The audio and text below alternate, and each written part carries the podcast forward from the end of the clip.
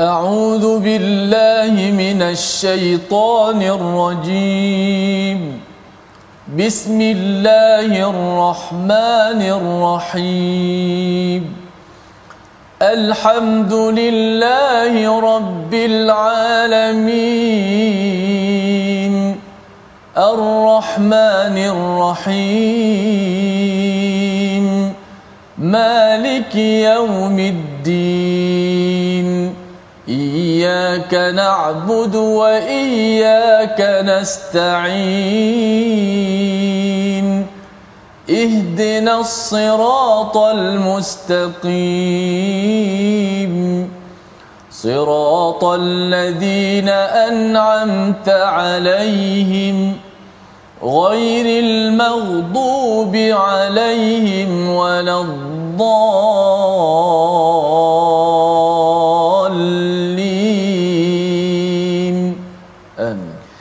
Assalamualaikum warahmatullahi wabarakatuh. Alhamdulillah wassalatu wassalamu ala Rasulillah wa ala alihi wa man wala syada la ilaha illallah syada Muhammadan abduhu wa rasuluh. Allahumma salli ala sayidina Muhammad wa ala alihi wa sahbihi ajma'in. Amma ba'du. Apa khabar tuan-tuan dan puan yang dirahmati Allah sekalian? Kita bertemu dalam My Quran Time. Baca faham amal pada hari Isnin pada hari ini pada 23 Ramadan, 10 hari yang terakhir di bulan Ramadan yang kita doakan Allah Subhanahu wa taala memberikan keberkatan kepada kita, memenuhkan mengisi 10 hari terakhir ini dengan penuh amal ibadah sehingga kita dianugerahkan Lailatul Qadar malam Al-Qadar yang penuh dengan balasan daripada Allah dan pada hari ini kita bersama pada halaman 488 484 bersama Al-Fadil Ustaz Tirmizi Ali. Apa khabar Ustaz? Alhamdulillah. Khabar Ustaz Fas? Alhamdulillah Ustaz ya. Ni Ya. 10 hari yang terakhir ni bagaimana persediaan Ustaz? Masya Allah uh, apa nama ni 10 hari terakhir ni satu uh, uh, 10 hari yang sangat uh, kita kata satu yang sangat hari yang sangat penting lah Ya, betul. bagi penentuan dalam 20 hari kita. Adakah kita lebih baik ataupun lebih itu ya. Jadi itu perkara yang kita perlu rebut ya dengan amal ibadah yang tidaklah uh, dia melampau-lampau ustaz ya. Maksudnya kita boleh dengan amal yang telah pun digariskan oleh sunnah Nabi sallallahu alaihi wasallam dengan puasa di siang hari sebaik mungkin amal dengan infak dan pada waktu malamnya itu dengan sembahyang uh, fardu kita sudah tentu dan kita ada sembahyang tarawih kita itu kalau bersama imam sampai ke hujung adalah seperti qiyamul lail dan boleh ditambah lagi ya pada waktu malam selepas kita selepas kita bangun. Dan kita doakan Allah SWT jangan sampai kita rasa macam ah saya rasanya macam kurang alang-alang kurang terus tinggal ustaz ya. Terus tinggal peluang yang direbut. Ada setengah merasakan bahawa uh, ini hanya untuk orang-orang lain saja. Saya mungkin tak layak. Sebenarnya ia terbuka kepada seluruh insan yang ada di atas muka bumi ini. Jadi mari sama-sama kita mulakan majlis kita pada hari ini dengan doa ringkas kita subhanakala ilmalana illa ma 'allamtana innaka antal alimul hakim. Rabbi zidni ilma. Sama-sama kita lihat apakah sinopsis ringkasan bagi halaman 484. Bermula daripada ayat yang ke-11 hingga ayat yang ke-12, kita melihat Allah Maha Pencipta, Maha mengetahui segala sesuatu dan kita beriman dengan dengan kehebatan Allah Subhanahu Wa Taala ini. Diikuti pada ayat yang ke-13 hingga yang ke-14 ya dengan kehebatan Allah itu menurunkan memberikan kepada kita satu anugerah terbesar iaitu satu syariat agama para rasul itu satu dan kemudian diikuti pada ayat yang ke-15 iaitu perintah berdakwah dan istiqamah terhadap perintah daripada Allah Subhanahu Wa Taala. Mari sama-sama kita lihat ayat 11 hingga 13 terlebih dahulu memulakan majlis kita My Quran Time pada hari ini. Silakan Ustaz. Baik, Alhamdulillah. Terima kasih kepada Ustaz Tuan Fazrul, penonton-penonton, sahabat-sahabat Al-Quran yang kasih sekalian. Alhamdulillah kita dah masuk fasa 10 hari yang terakhir eh, 23 Ramadan pada hari ganjil semalam. Eh, Mudah-mudahan kita terus diberi kekuatan untuk fokus eh, melipat kali gandakan lagi untuk 10 yang terakhir ini. Dan kita berjaya melepasi nanti walitukmilul iddah menyempurnakan bilangan puasa bukan sekadar puasa tetapi kita isikan dengan penuh pengisian-pengisian rohani kita insya-Allah. Mudah-mudahan kita berjaya. Amin ya rabbal alamin. Ayat ke-11 hingga 13 kita baca daripada surah asy-syura أعوذ بالله من الشيطان الرجيم. بسم الله الرحمن الرحيم. فاطر السماوات والأرض. جعل لكم من أنفسكم أزواجا ومن الأنعام أزواجا يذرأكم فيه ليس كمثله شيء وهو السميع البصير له مقاليد السماوات والأرض يبسط الرزق لمن يشاء ويقدر. إنه بكل شيء عليم. شرع لكم من الدين ما وصى به نوحا والذي أوحينا إليك والذي أوحينا إليك وما وصينا به إبراهيم وموسى وعيسى أن أقيموا الدين ولا تتفرقوا فيه. كبر على المشركين ما تدعوهم إليه. الله يجتبي إليه من يشاء. ويهدي إليه من ينيب صدق الله العظيم Surah Allah Nazim gitulah bacaan ayat yang 11 hingga 13 menceritakan tentang kehebatan Allah Subhanahu Wa Taala menjadi sumber hukum pada ayat yang ke-10 di mana kita perlu berhukum membuat keputusan kita perlulah ber asaskan kepada panduan hikmah ataupun hukum daripada Allah Subhanahu Taala sebagaimana ayat yang ke-10 yang kita lihat pada pada hari semalam. Dan pada ayat yang ke-11 Allah menceritakan memperkenalkan lagi kepada kita fatirus samawati wal ard Allah lah pencipta kepada langit dan bumi. Ya Allah memperkenalkan ini untuk me- menunjukkan kepada kita bahawa Allah ini adalah amat-amat berkuasa.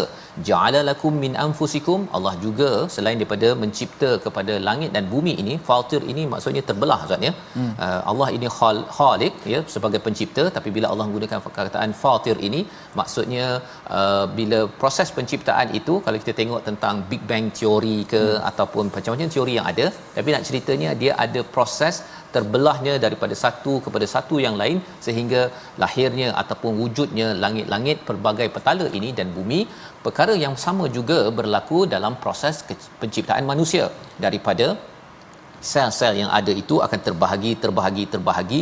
Menjadilah ya menjadilah kita punya muka kita telinga kita tangan kita daripada segumpal darah ya ataupun segumpal daging pada pada asalnya. Jadi Allah menyatakan ja'alalakum min anfusikum. Allah menjadikan kamu daripada diri kamu itu ada pasangan dan daripada haiwan-haiwan itu juga ada pasangan menunjukkan bahawa apa?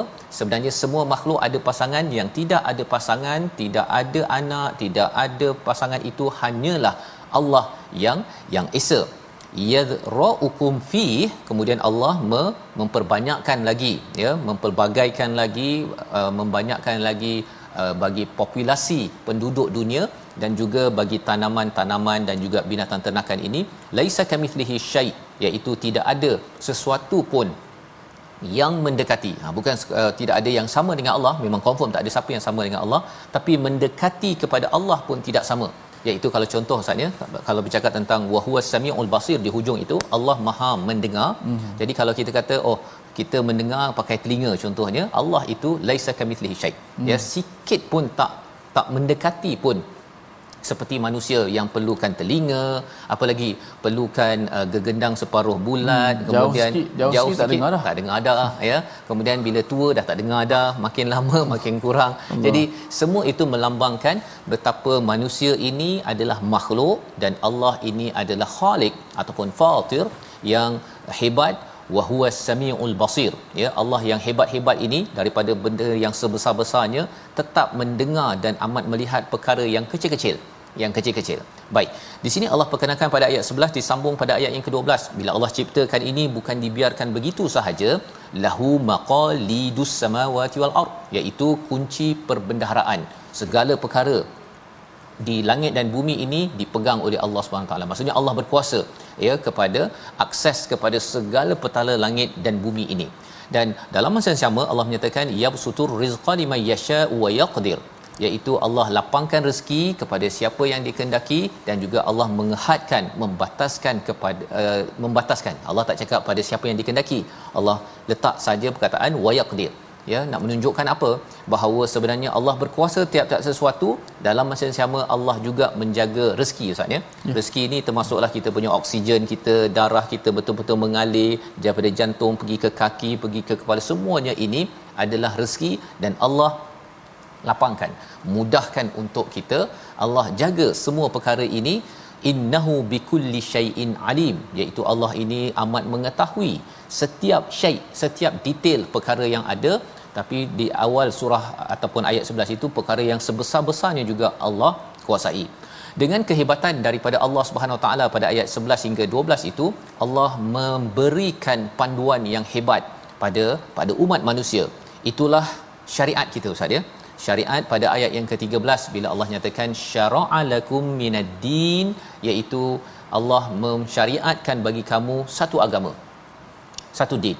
Dan syara'a ni maksud asalnya Ustaz kalau kata kita ada kuda ataupun unta kita bawa dia pergi ke tempat air itu namanya syara'a. Hmm. ya menunjukkan tempat ada air. Dan bagi orang Arab air adalah sumber kehidupan. Ya. maksudnya syariat adalah sumber kehidupan bagi manusia sebenarnya. Tak ada syariat sebenarnya tak ada life Ustaz kita akan berantakan kita akan stres kalau kita tidak ada syariat dalam hidup kita yeah. maksudnya kalau dulu saatnya kalau di kawasan Eropah itu nak buang air pun tak ada teknologi ya. hmm. ya di kawasan uh, umat Islam lah pada waktu itu kebersihan mandi pada waktu itu di Andalus kita tengok sejarah orang pergi ke sana oh ada membersihkan diri ya berwuduk ini ada di kawasan uh, Baghdad di Iraq tapi orang-orang di Europe di Eropah itu mereka uh, tak mandi, tak potong kuku, uh, berbau, itu adalah perkara yang biasa bagi mereka. Jadi bila mereka ni orang-orang yang pandai di kalangan mereka dihantar macam sekaranglah. Uh, orang yang pandai yang ni dihantar ke ke luar negara ya ke negara-negara barat tapi zaman dahulu negara barat yang hantar ke ke negara Islam kerana pada waktu Islam itu adalah amat amat tinggi dengan syariat syariat yang yang Allah berikan untuk menjadi sumber kehidupan. Tapi bila kita ajak uh, kuda dan unta lah pergi ke tempat air, kita tak boleh paksa pula kuda tu minum Ustaz. Ha, dah sampai tempat air tu kalau dia minum minum, kalau dah sampai tu kita tak boleh paksa dia punya mulut kita tekan tekan tekan untuk minum tak boleh. Syariat Islam sama juga. Kita bawa orang memperkenalkan agama syariat ini ya keindahannya betapa ia menjadi sumber kehidupan tapi kita tidak boleh memaksa kita paksa orang untuk memasuk masuk ke dalam agama Islam ini sendiri. Baik. Jadi Allah menerangkan tentang ad-din ini ya, panjang ayat 13 Ustaz ya. Hmm. Uh, tetapi ia amat hebat. Wasabihi Nuha. Allah wasiatkan ini sebagai uh, kepada Nuh dan wallazi auhayna ilaik iaitu juga Allah berikan ke, uh, wahyu ini wahyu syariat ini kepadamu wahai Muhammad. Jadi di sini kita ada Nabi Nuh, kita ada Nabi Muhammad. Ma wassa bihi Nuhan satu wallazi auhayna ilaik iaitu kepada Nabi Muhammad. Bezanya Ustaz untuk Nabi Nuh Allah gunakan ma. Hmm. Tapi untuk Nabi Muhammad Allah guna allazi. Ya, maksudnya allazi ini adalah sesuatu yang amat spesifik Allah beritahu. Ya, tetapi kalau ma ni seperti yang ada kan. Jadi Allah beritahu secara umum sahaja apa yang ada pada syariat Nabi Nabi Nuh di dalam di dalam Al-Quran. Bagaimana pula dengan Nabi Ibrahim, Nabi Musa wa Isa? Allah menggunakan perkataan wama wasaina bih. Jadi maksudnya ma ini tidak detail apa yang kita belajar tentang syariat Nabi Ibrahim, Nabi Musa, Nabi Isa kerana al-Quran ini syariat untuk kita Ustaz. Ya. Dan mengapa Nabi Nuh, Nabi Muhammad lepas tu baru Nabi Ibrahim, Musa, Nabi Isa? Kerana Nabi Nuh ini adalah diutus untuk seluruh manusia. Ya, bila dalam kapal itu yang selamat itu itulah yang kekal selepas itu untuk menerima menerima keimanan tetapi yang lain tu habis Ustaz. Anak Nabi Nuh tenggelam siapa-siapa pun yang tak ikut di atas kapal tenggelam. Nabi Nuh. Dan nabi yang diutus kepada seluruh manusia selain Nabi Nabi Nuh adalah Nabi Muhammad sallallahu alaihi wasallam. Jadi diletakkan dekat dekat situ. Berbanding dengan nabi Ibrahim, Nabi Musa dan Nabi Isa ha, diletakkan ke tepi ataupun selepas itu dari segi susunannya memang Nabi Nuh, Nabi Ibrahim, Nabi Musa, Nabi Isa baru Nabi Muhammad. Tapi Nabi Musa tak diutuskan kepada seluruh manusia, Nabi Isa pun tidak diutus pada seluruh manusia. Dan siapa Nabi Ibrahim? Nabi Ibrahim diutus pada orang-orang musyrik Ustaz. Nabi Musa diutus pada Bani Israel orang Yahudi dan Nabi Isa diutus kepada golongan Nasrani jadi di situ kita dah nampak dah bahawa syariat yang ada itu adalah untuk disampaikan kepada orang musyrik dan juga orang-orang Yahudi dan Nasrani. Apa peranan? Peranan bagi Nabi sallallahu alaihi wasallam dan juga untuk kita? An aqimuddin. An aqimuddin. Jadi apa kata kita baca peranan kita ini daripada an aqimuddin sehingga hujung ayat 13 untuk kita jelas bahawa uh, ketika kita dah diberikan hadiah syariat yang hebat daripada Tuhan yang hebat Uh, kita ada tugas. Dan tugas itu ada cabaran. Kita perhatikan bermula daripada tengah-tengah ayat 13 an aqimuddin. Silakan ustaz baik kita baca ayat 13 daripada an aqimuddin wa la tatafarraqu fi a'udzubillahi minasyaitanir rajim an aqimuddin wa la tatafarraqu fi كبر على المشركين ما تدعوهم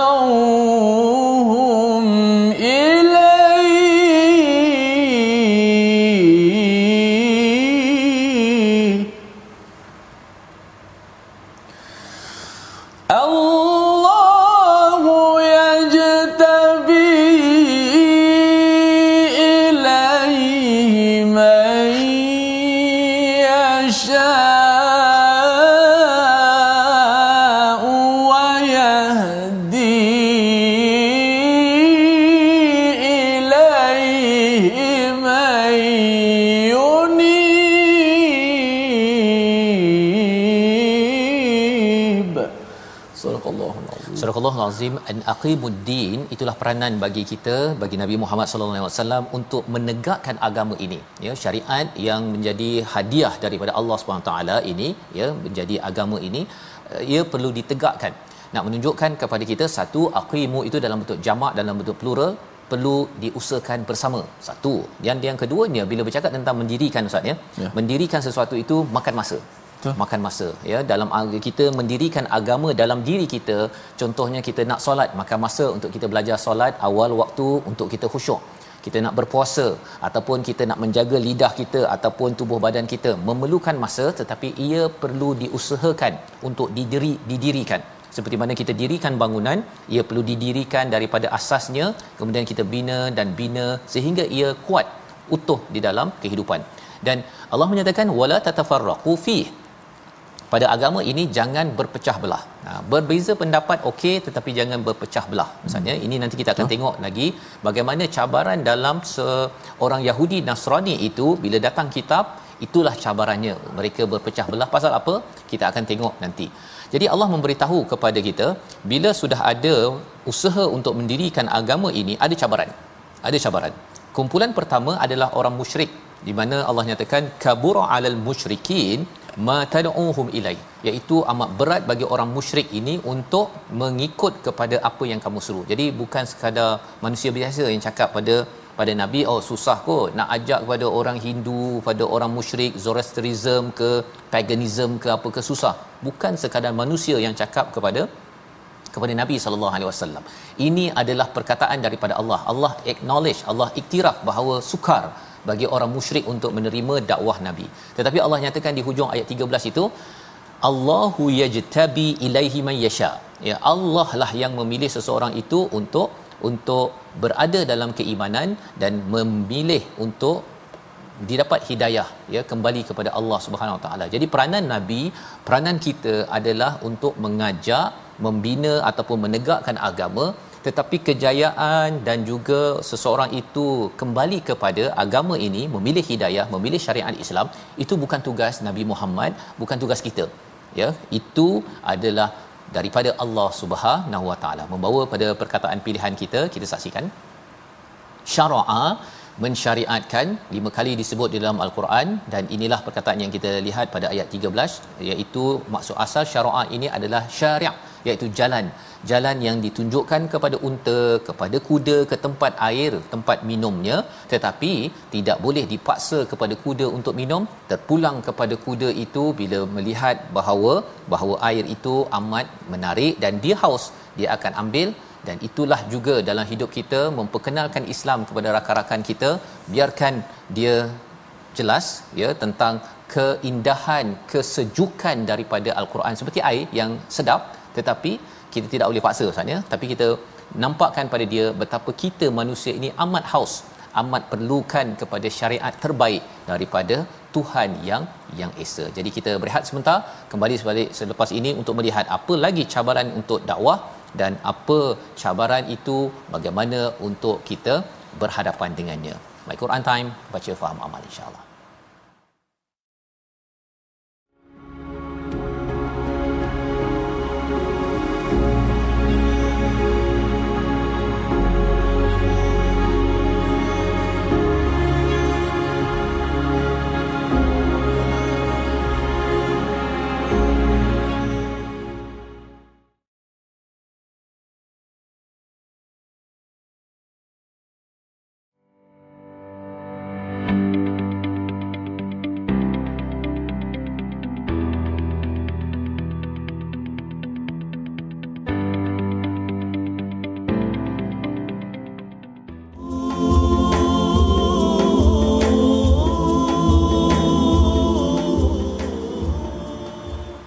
له مقام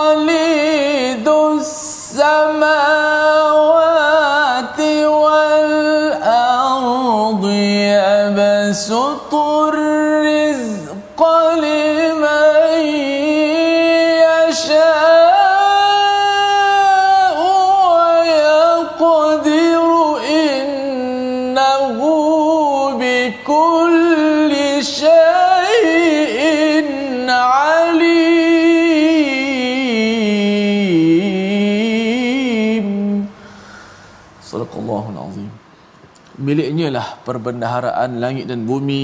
Dia melapangkan rezeki dan membataskannya bagi sesiapa yang dia kehendaki sesungguhnya dia maha mengetahui segala sesuatu. Inilah petikan ayat daripada ayat ke-12 surah syura yang kita semua memahami akidah kita kita bertanam betul-betul. Rezeki adalah milik Allah. Dialah yang mengaturkan dialah yang memberikan kepada sesiapa yang dikehendaki.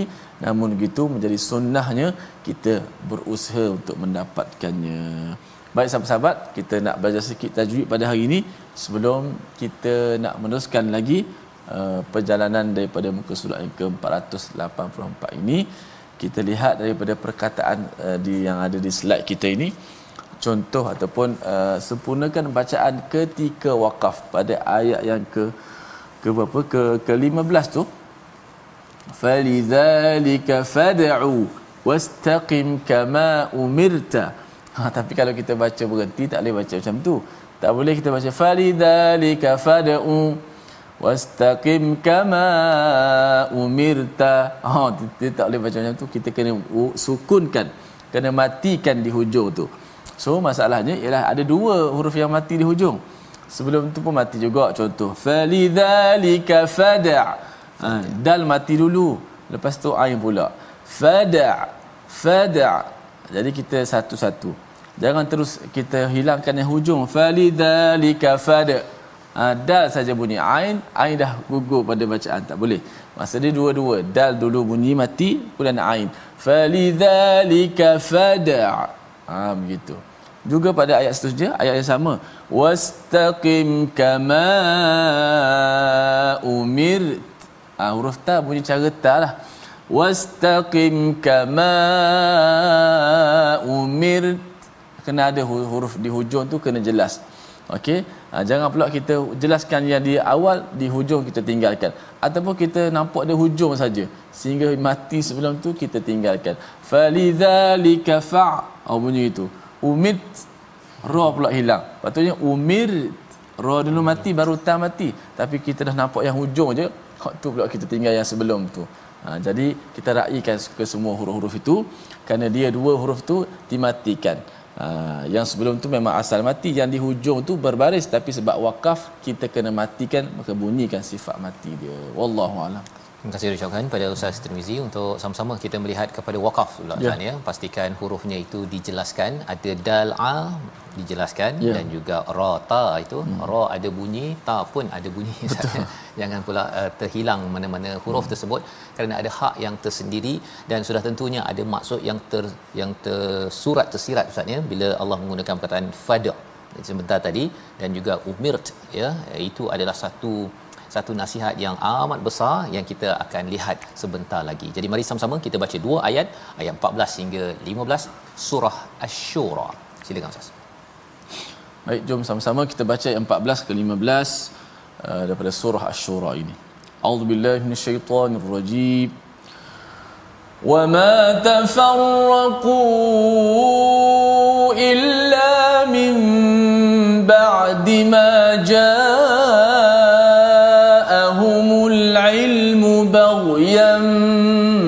بينهم ولولا كلمة سبقت من ربك إلى أجل مسمى لقضي بينهم وإن الذين أورثوا الكتاب من بعدهم لفي شك منه مريب. فلذلك فدع واستقم كما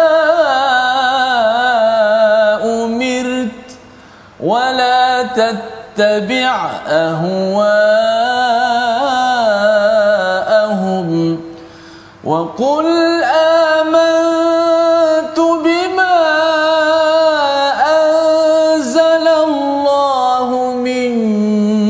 كتاب وأمرت لأعدل بينكم الله ربنا وربكم لنا ولكم أعمالكم لا حجة بيننا وبينكم الله يجمع بيننا وإليه المصير.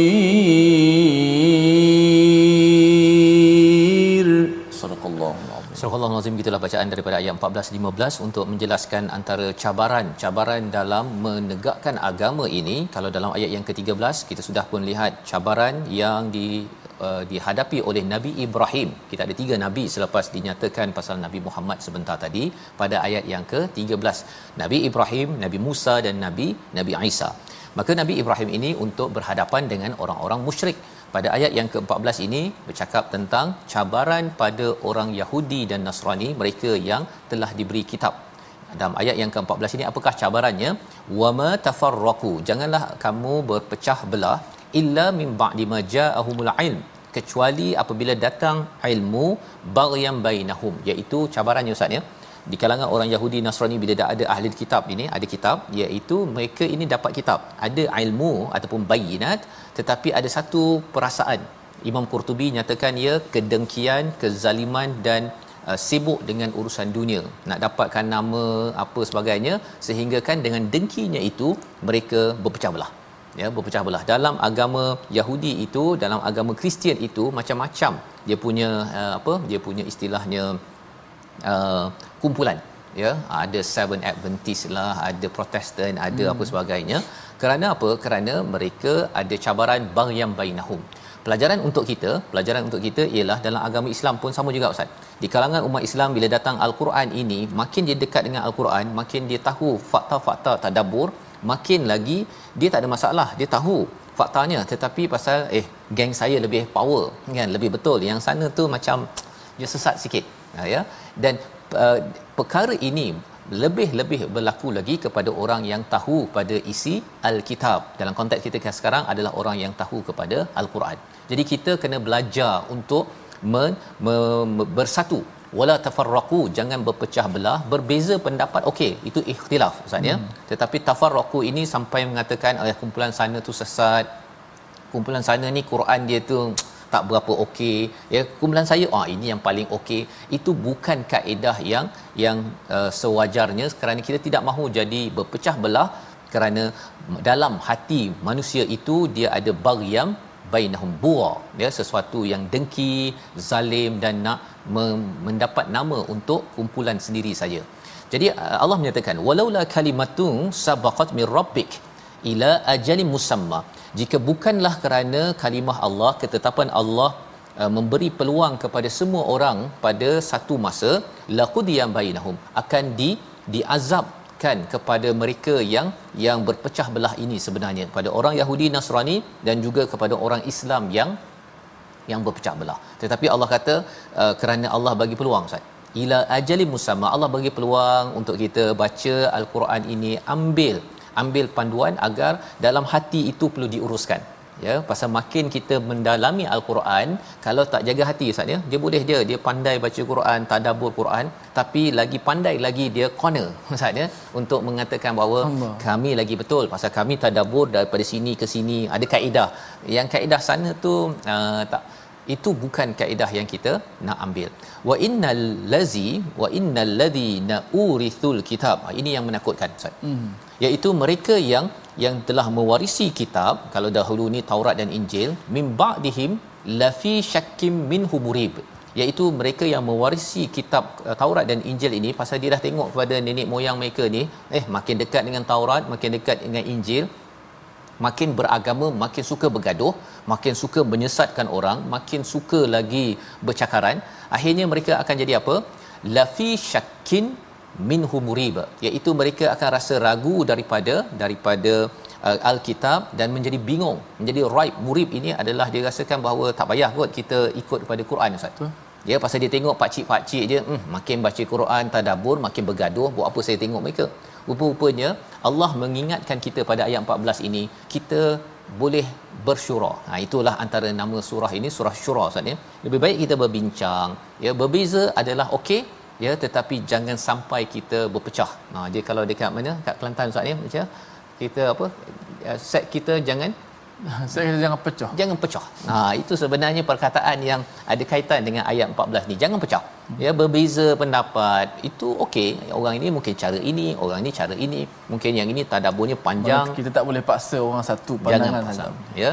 Ha, pasal kita tahu bahawa ada kepelbagaian dan kalau pun ada silap kita tegur elok-elok Ustaz ya. Jangan cakap oh itu kumpulan sana tu sesat jangan ikut ikut kami. Ha, kami ini insyaallah dah dapat dah kunci syurga. Oh kan susah. Kerana nak nak mengambil nak mencari follower. Itu yang Allah ingatkan. Jadi atas dasar masalah yang Allah beritahu dalam ayat ini ayat yang ke-13 14 ini Uh, pada orang musyrik Allah cakap kabura alal musyrik. Mereka ini susah nak ikut kepada orang-orang uh, yang yang ada kitab ini mereka ini akan bergaduh dengki antara satu sama lain. Bila dah diletakkan segala masalah yang ada di, di, di samping orang-orang baru remaja orang-orang generasi baru dia ada syak dan juga murid dia rasa tak payahlah dengan kitab. Segala cabaran masalah ini bila Allah letakkan mungkin bagi kita ustaz ni bila tengok-tengok ni rasanya kita duduk diam-diam je lah duduk dia diam je. Hmm. ya nabi pun duduk diam-diam saja tapi Allah nyatakan pada ayat 15 falidzalika fad'a hmm. ha ya. Dengan segala cabaran yang ada itu adakah kamu kena duduk diam? Bukan. Berdakwahlah. Ha kena berdakwah malah lebih daripada itu wastaqim kama umirt. Iaitu hendaklah istiqamah. Yang digunakan dalam ayat ini adalah dalam bentuk mufrad dalam bentuk singular. Maksudnya ialah kita secara individu kalau tak adalah kumpulan yang ramai untuk kita berdakwah kita secara individu pun perlu mengajak orang dan jangan kita kata oh kalau asal orang dah tak yakin dengan Quran dah gaduh-gaduh ni senyap-senyaplah kita bukan itu kaedah nabi dan bukan itu kaedah kita sebagai umat Nabi Muhammad sallallahu alaihi wasallam. Jadi mari sama baca kita kita baca ayat 15 Ustaz ya. Ya untuk menguatkan semangat kita pada tuan-tuan kita perlu berdakwah ajak lagi orang kepada kepada al-Quran walaupun kita tengok orang yang suka Quran pun ada yang bergaduh itu bukan salah Quran itu adalah salah orang yang ada baghya dan kita kena kita kena selesaikan dengan al-Quran ayat 15 bersama Ustaz Tirmizi Baik. Auzubillahi minasyaitanir rajim. فلذلك فدع واستقم كما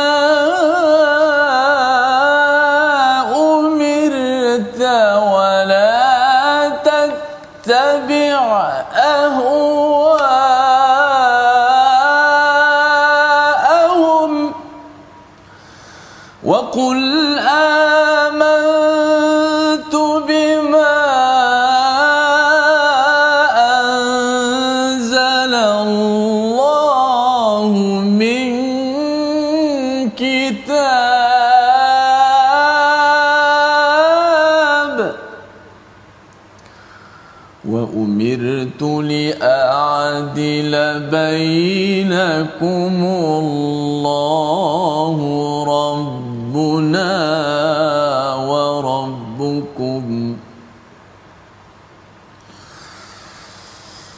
الله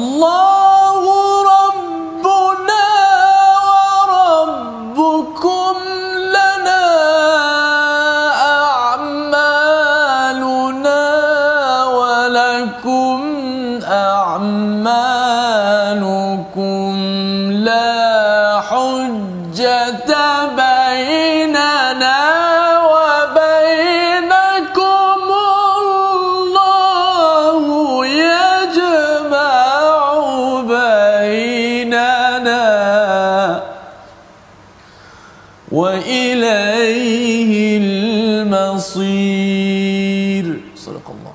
Surah Al-Azim itulah ayat 15 yang memberikan apakah pelajaran ataupun uh, tindakan bagi kita bila mengetahui segala cabaran-cabaran ya memending apa mendirikan agama.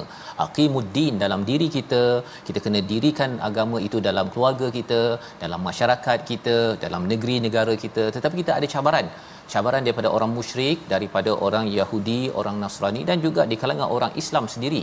Di mana apabila kita lihat tadi pelajarannya apabila dah dapat kitab pun ada lagi yang berdengki ataupun yang tak puas hati yang rasakan bahawa kumpulannya lebih benar daripada kumpulan-kumpulan lain.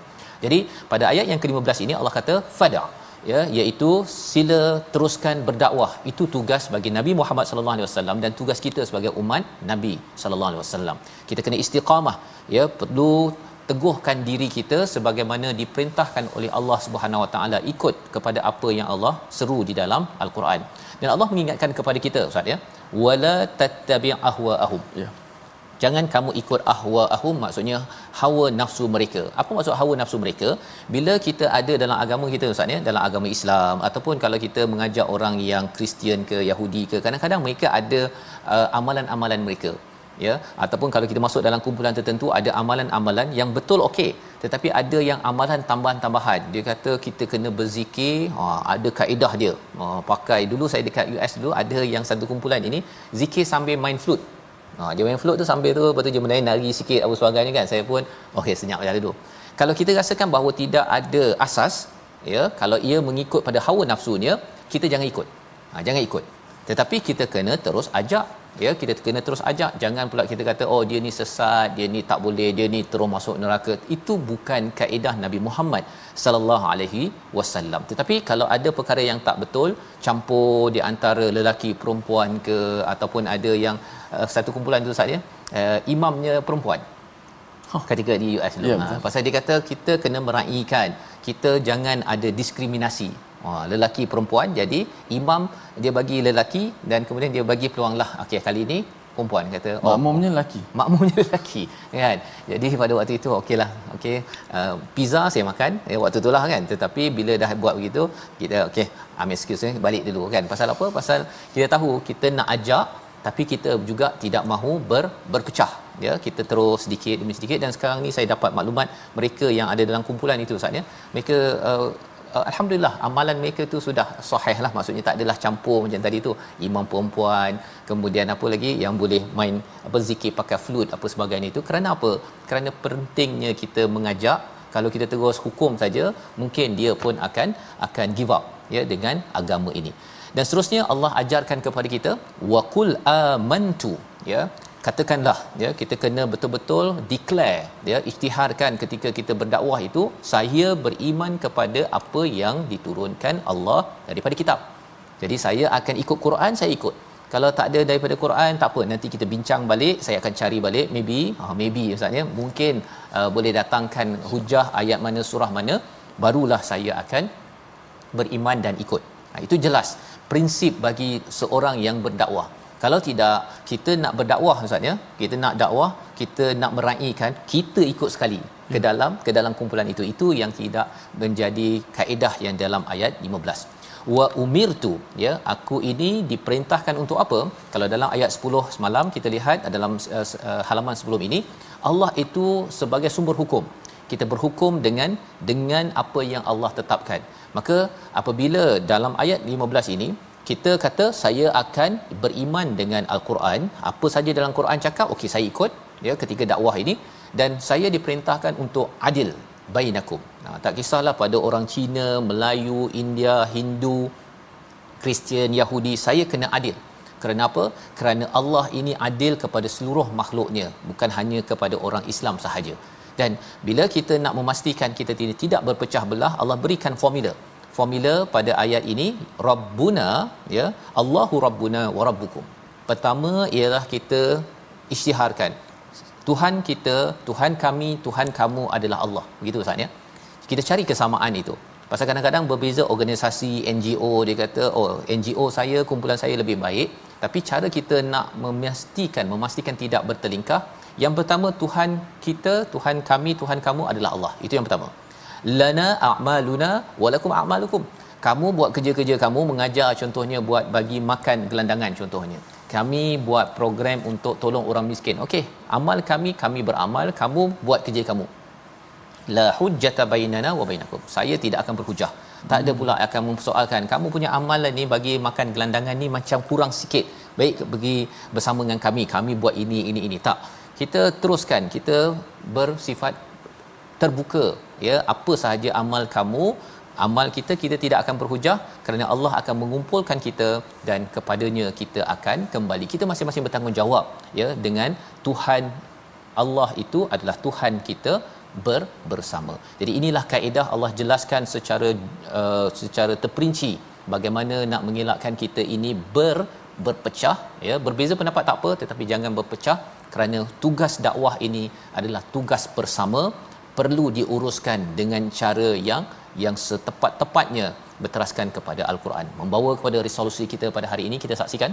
Yang pertama, wajib mengimani bahawa Allah adalah Maha Pemberi rezeki dan Allah yang samalah yang mengetahui segala sesuatu. Yang pertama, tidak berselisih. Yang kedua, kita tidak berselisih dalam agama hingga pecah belah. Ya, ha, berbeza pendapat tak apa, tapi jangan pecah belah dan terus istiqamah dalam menegakkan agama Allah ini. Yang ketiga, kita berdakwah, sampaikan kebenaran dan kita tolak kebatilan itu dalam kapasiti masing-masing, cara masing-masing asalkan kita berteraskan kepada Al-Quran. Sama-sama kita berdoa. Silakan Ustaz. Bismillahirrahmanirrahim. Alhamdulillahirabbil Wassalatu wassalamu ala asyrafil anbiya'i wal mursalin wa ala alihi wa sahbihi ajma'in. Ya Allah berkatilah kami pada bulan Ramadan ini ya Allah. Ya Allah berkatilah kami pada bulan yang mulia ini. Ya Allah berilah kekuatan kepada kami untuk terus kami beramal untuk terus kami berpuasa berqiyam membaca al-Quran berzikir beristighfar berinfak dan lain-lain lagi. Ya Allah terimalah akan amalan kami ini. Ya Allah Ya Allah ampunkanlah dosa-dosa kami yang banyak ini. Ya Allah Ya Allah ampunkanlah dosa-dosa yang telah menyebabkan bala ini turun kepada kami Ya Allah Ya Allah ampunkanlah dosa-dosa yang menjadi hijab kepada kami Ya Allah Ya Allah ampunkanlah salah silap kami Ya Allah Ya Allah ya Tuhan kami masukkanlah kami ke syurga Firdaus yang paling tinggi ya Allah. Ya Allah masukkanlah kami dalam syurga Firdausmu ya Allah. Ya Allah pertemukanlah kami di kalangan ahli-ahli keluarga kami di hari akhirat pada tempat yang baik ya Allah dan bersama dengan nabi kami penghulu kami Sayyidina wa Maulana Muhammad sallallahu alaihi wasallam.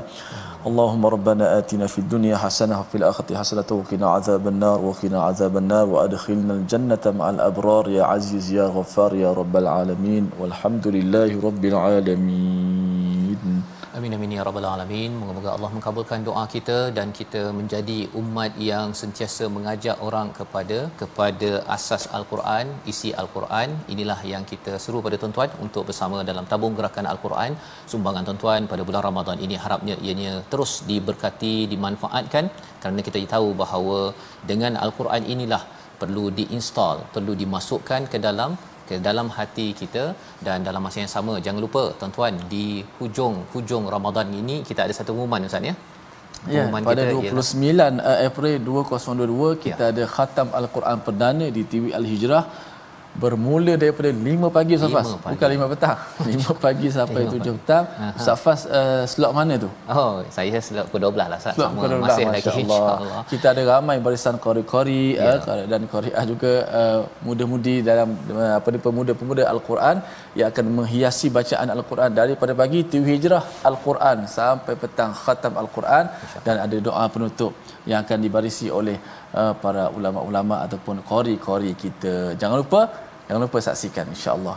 Baik dan teruskan kita bersama My Quran Time baca faham amal insya-Allah.